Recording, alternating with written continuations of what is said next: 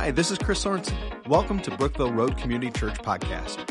If you haven't done so already, please take a moment to check out our website at brookvilleroad.cc for all the latest information about what's going on at Community Church.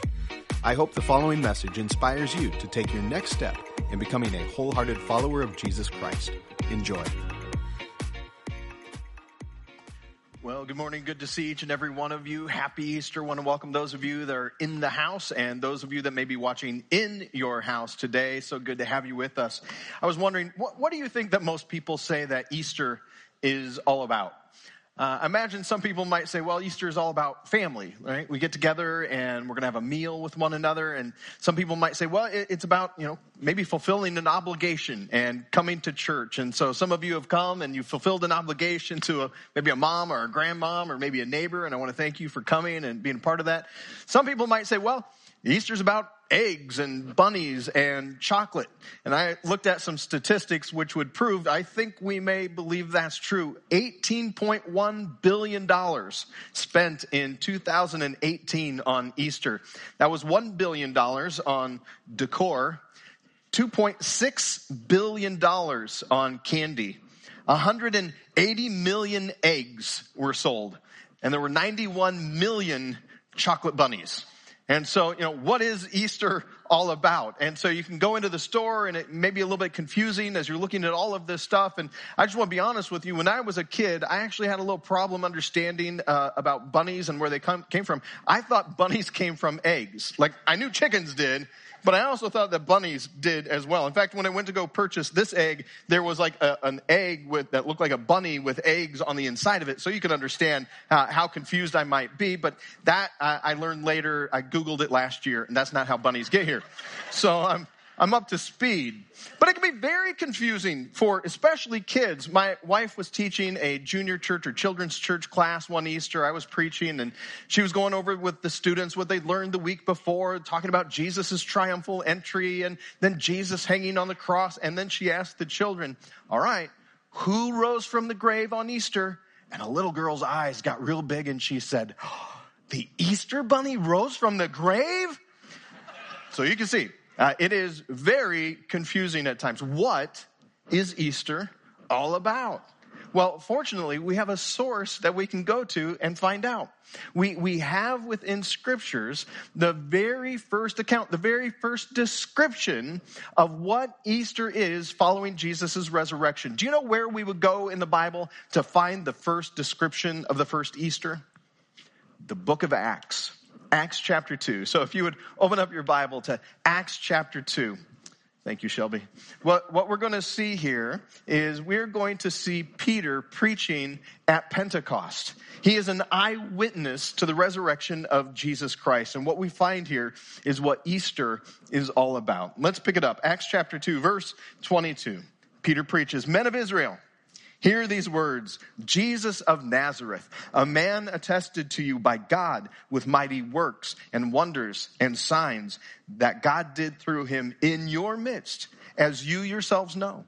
So as Peter's preaching this message there in Jerusalem, he's preaching to a bunch of people who already know and realize who Jesus is. Many of them saw Jesus, saw what he was doing. Many of them knew people who had been touched and transformed by Christ. He goes on, this Jesus, verse 23, this Jesus delivered up according to the definite plan and foreknowledge of God, you crucified and killed by the hands of lawless men. So Peter cannot be accused of kind of soft pedaling this message. He goes right at it. Then he says in verse 24, though, God raised him up. Speaking of the resurrection, Jesus being alive that first Easter, God raised Jesus up, loosing the pangs of death because it was not possible for him to be held by it. So in these three verses, we have a summary of the Easter account. Peter says in verse 22, Jesus of Nazareth, a man. What is Easter all about? Easter is about who Jesus is. Easter is about who Jesus is. Without Jesus, there would be no Easter. And Peter starts out and he says, Jesus of Nazareth. What's interesting here is this is one of the least used references of Jesus in the Bible. But by doing this, by saying Jesus of Nazareth, Peter is immediately beginning to distinguish between all the other Jesuses at that time. This was a very popular name. The name Yeshua was a very popular name. Just like now, just like now, uh, the name Jesus is a very popular name. Jesus is a very popular name at that point. And so Peter is saying, what I'm talking to you about is not some fairy tale. We have a historical figure with a hometown and an address. Jesus of Nazareth, a man. So Jesus is a man. Now we also know that Jesus is no ordinary man. Jesus is an extraordinary man. He is a man like no other. That word attested by God, that means that God publicly put him on display. That there were things that Jesus was doing through the power of God that no one else had ever done before. And Peter says, You know this because you have seen it. You saw it displayed. Peter says, You saw it displayed with works and wonders and signs. He's saying Jesus demonstrated among us the power of the living God. And as Jesus was walking this earth, he had the power to transform lives. He had the power to heal individuals. Jesus was going all over the place and he was healing individuals and he was telling them about the kingdom of God and people that he touched would never be the same again, not just physically, but spiritually transformed by him. And so Peter is saying, this is no ordinary man. This is an extraordinary man. We walked with him. We saw the wonders. We saw the works. You've seen the signs. We saw God doing through this man, Jesus, powerful things that transformed people. Jesus is more than a man. He's an extraordinary man. In fact, in the New Testament, we have over 30 miracles of Jesus, between 36, 37 miracles recorded of Jesus. And the miracles we're talking about, it's not like, you know, going to the county fair and guessing somebody's age or weight. We're talking about miracles. Blind people being able to see again. We're talking about people who had leprosy, a skin disease, and them being cleansed and it being removed from them completely. People who had never walked before, now walking once again. We have storms stopped. We have bread and fish being multiplied. We have demons being cast out of people. In fact, we see Jesus raise people from the dead over 30 times. We are watching these miraculous things happen, not just from a man, from an extraordinary man, over 30 of them. And if those miracles weren't enough, John, in the end of his gospel, writes this Now there are also many other things that Jesus did. Were every one of them to be written, I suppose that the world itself could not contain the books that would be written. There is not enough ink and paper to contain the power and the glory of who Jesus is. We used to sing a hymn some time ago. The love of God is greater far. And verse 3 went like this Could we with ink the ocean fill, and were the skies of parchment made? Were every stalk on earth a quill, and every man a scribe by trade. To write the love of God above would drain the ocean dry, nor could the scroll contain the whole, though stretched from sky to sky. That is our God. That is what is displayed through the power and the love of Jesus Christ. Easter is about a man, but more than a man, an extraordinary man who was unlike any other who has ever lived. And one of the ways that we know that is through the demonstration and the power of God in people's lives. And we had many, many, many eyewitnesses to that fact. And it was recorded. In fact, Peter had said, You yourselves have seen it. You know. You, you could right now shoot down all that I'm saying to you, but nobody could. Jesus is a man. And he's not just an ordinary man, he's an extraordinary man. And it would be one thing if we've gathered here today to celebrate the life of a really good guy who did really cool things 2,000 years ago. But what we know through scripture is that Jesus wasn't just fully man or an extraordinary man. He is the God man. He is fully God. He is 100% man. He is 100% God. No one on the face of the planet could ever claim something like that except for Jesus Christ. In fact, we find in scripture in Colossians 2 9, Paul says this, for in him, in Jesus, the whole fullness of deity dwells in bodily form. So what we have is the entire fullness of who God is contained in Jesus. Jesus is God with skin on. This is the God of the universe who created everything, everything that we can see and hear and taste and smell and touch. That God became a man and he walked among us, 100% God, 100% man. Easter is all about who Jesus is. But that's not all. Peter goes on and he says, Easter is about all that you did. Did you know that Easter is about you? And we realize that when we're looking at the, the final days of Jesus, there's a lot of individuals in this account that we could look at and we say, well, it could be about them. We have Pilate.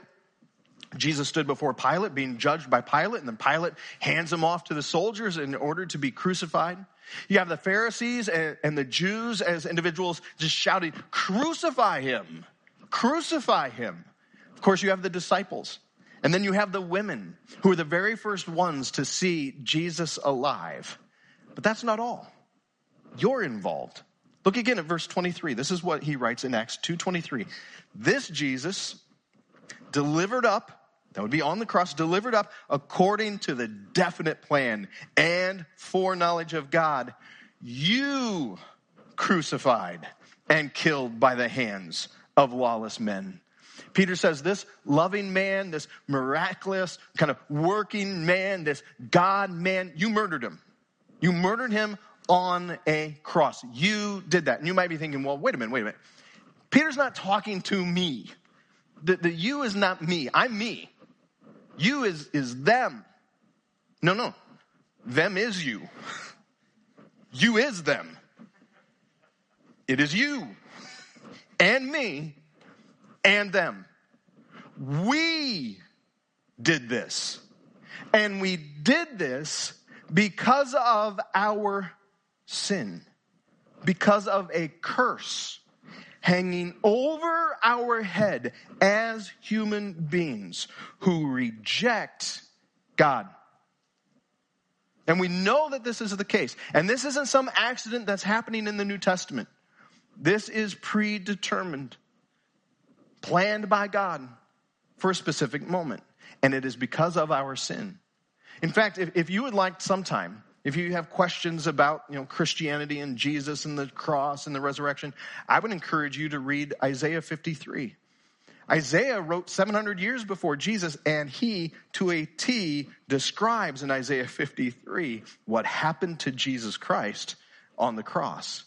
And it explains why he went to the cross. Look at Isaiah 53, verse 5 speaking of the Messiah, the one to come, but he was pierced for our transgressions. Our is not just Isaiah, not just the Jewish people, but all of mankind. Our, your transgressions. He was crushed for our, that's your iniquities, your premeditated sin, your iniquities. Upon him was the chastisement that brought us, you, peace.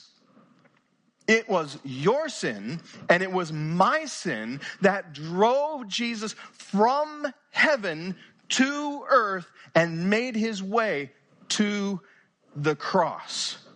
Romans 3:23 says for all have sinned and fall short of the glory of God. And every single one of us in this room know what that is all about. Every one of us have sinned. We've been sinning since the beginning.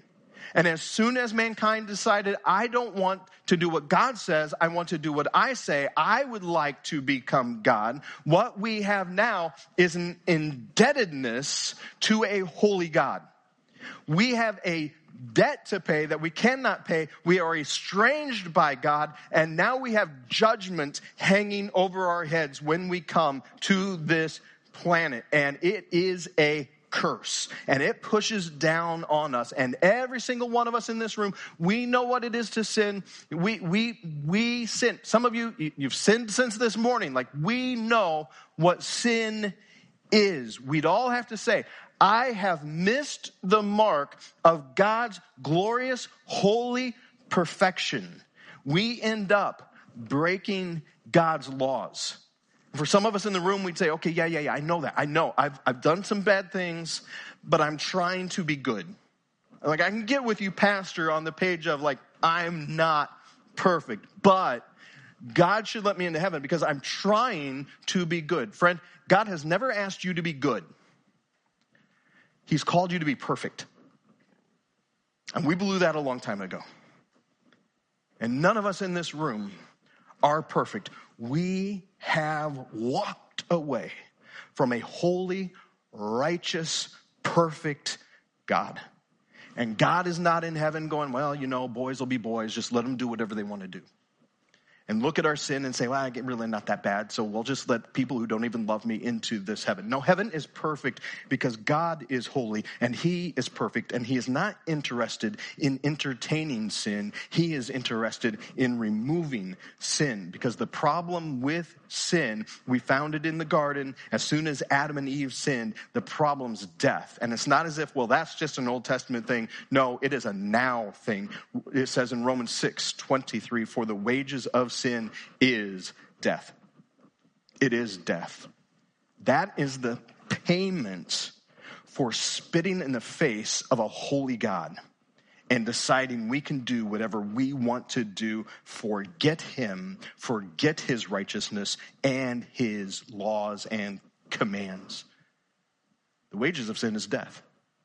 That is what I have earned, deservedly, is death because we have sinned against God, we earn this death. So if we get what we deserve, if we get what we deserve, that means that at the end of this physical life, we will physically die because sin brought physical death. But not only that, that sin separates us from God and we will die a spiritual death for all of eternity and be separated by God. That's what our sin is earning us. Why? Because that is what is stored up for us. We are under the curse of sin. All of us. And there's not one thing you can do to correct that. You can't be good enough. You've already sinned. You're not a holy, perfect sacrifice. You to be able to work enough to balance the scale because it is one sin, one curse to be paid. You can't work that off. We've sinned against this holy God, and because of that, we deserve the punishment of God. That is what he gives to rebels who say, Look, I'm just going to do my own thing. But this says that God took his son and delivered him up for us. Why? So that he could die in our place. I, I deserve sin. I've earned it. I have been a rebel against God, wanting to do my own thing, wanting to go my own way. I deserve death. But God delivered up his son, Jesus Christ, to die in my place. He died for me because there was no way that I could atone for my own sin. There was no way that I would be able to make right the sin that I have done. I'm under the curse. I would need one who is not under the curse to come in and to be the perfect, holy sacrifice. And that is what Jesus Christ is the holy Lamb of God, spotless, taking on himself on the cross the curse. And not just taking on the curse, becoming the curse that I should be paying. And I can choose to move in the direction of this God who has paid that price for me and accept his death, or I can go ahead and keep living my life and pay the penalty for all eternity because it will never be paid off if it's dependent on me. The good news of Romans 5 8 says this God shows his love for us in that while we were still sinners, Christ died for us. He satisfied all of that wrath in that moment on that cross for us. Jesus Christ took my sin and your sin when he was delivered up. Easter is all about what you did, what I did. Easter is all about who Jesus is, but it doesn't stop there. Easter is all about what God did. Easter is all about who Jesus is. He's 100% man. He's 100% God. Easter's all about what you did. You have sinned and your sin moved Jesus to the cross out of a heart of love in order for you to begin to move in his direction and receive his payment on your behalf. But then there's this part that God does. You see verse 24. God raised him up. So Jesus died on that cross. They put him in a grave on a Friday and then on Sunday, God raised him up loosing the pangs of death because it was not possible for him to be held by it. Jesus was a man, an extraordinary man. He is the God man who died. He died for our sins. And if all he ever did was just simply die for our sins, then we have no hope. If all we have is the cross, we are still without hope. Now we have hope because God raised Jesus from the dead. And I would say that that makes Jesus different than any other pretender that might want to come along and say, Hey, I know how to get to heaven. Hey, I got some kind of theory on how God's going to balance all this out. Hey, I, I know how to get to heaven. In fact, why don't you listen to me and follow me? All the kind of pretenders that would come along and say, Hey, I'm a Messiah. You ever heard of a guy named Muhammad? Muhammad started a religion called Islam. And Muhammad said that Jesus is a prophet. But Muhammad called himself the chief prophet. On June 8th, 632 AD, a Monday, Muhammad died. But then, on Wednesday, June 10th, 632 AD, he was still dead.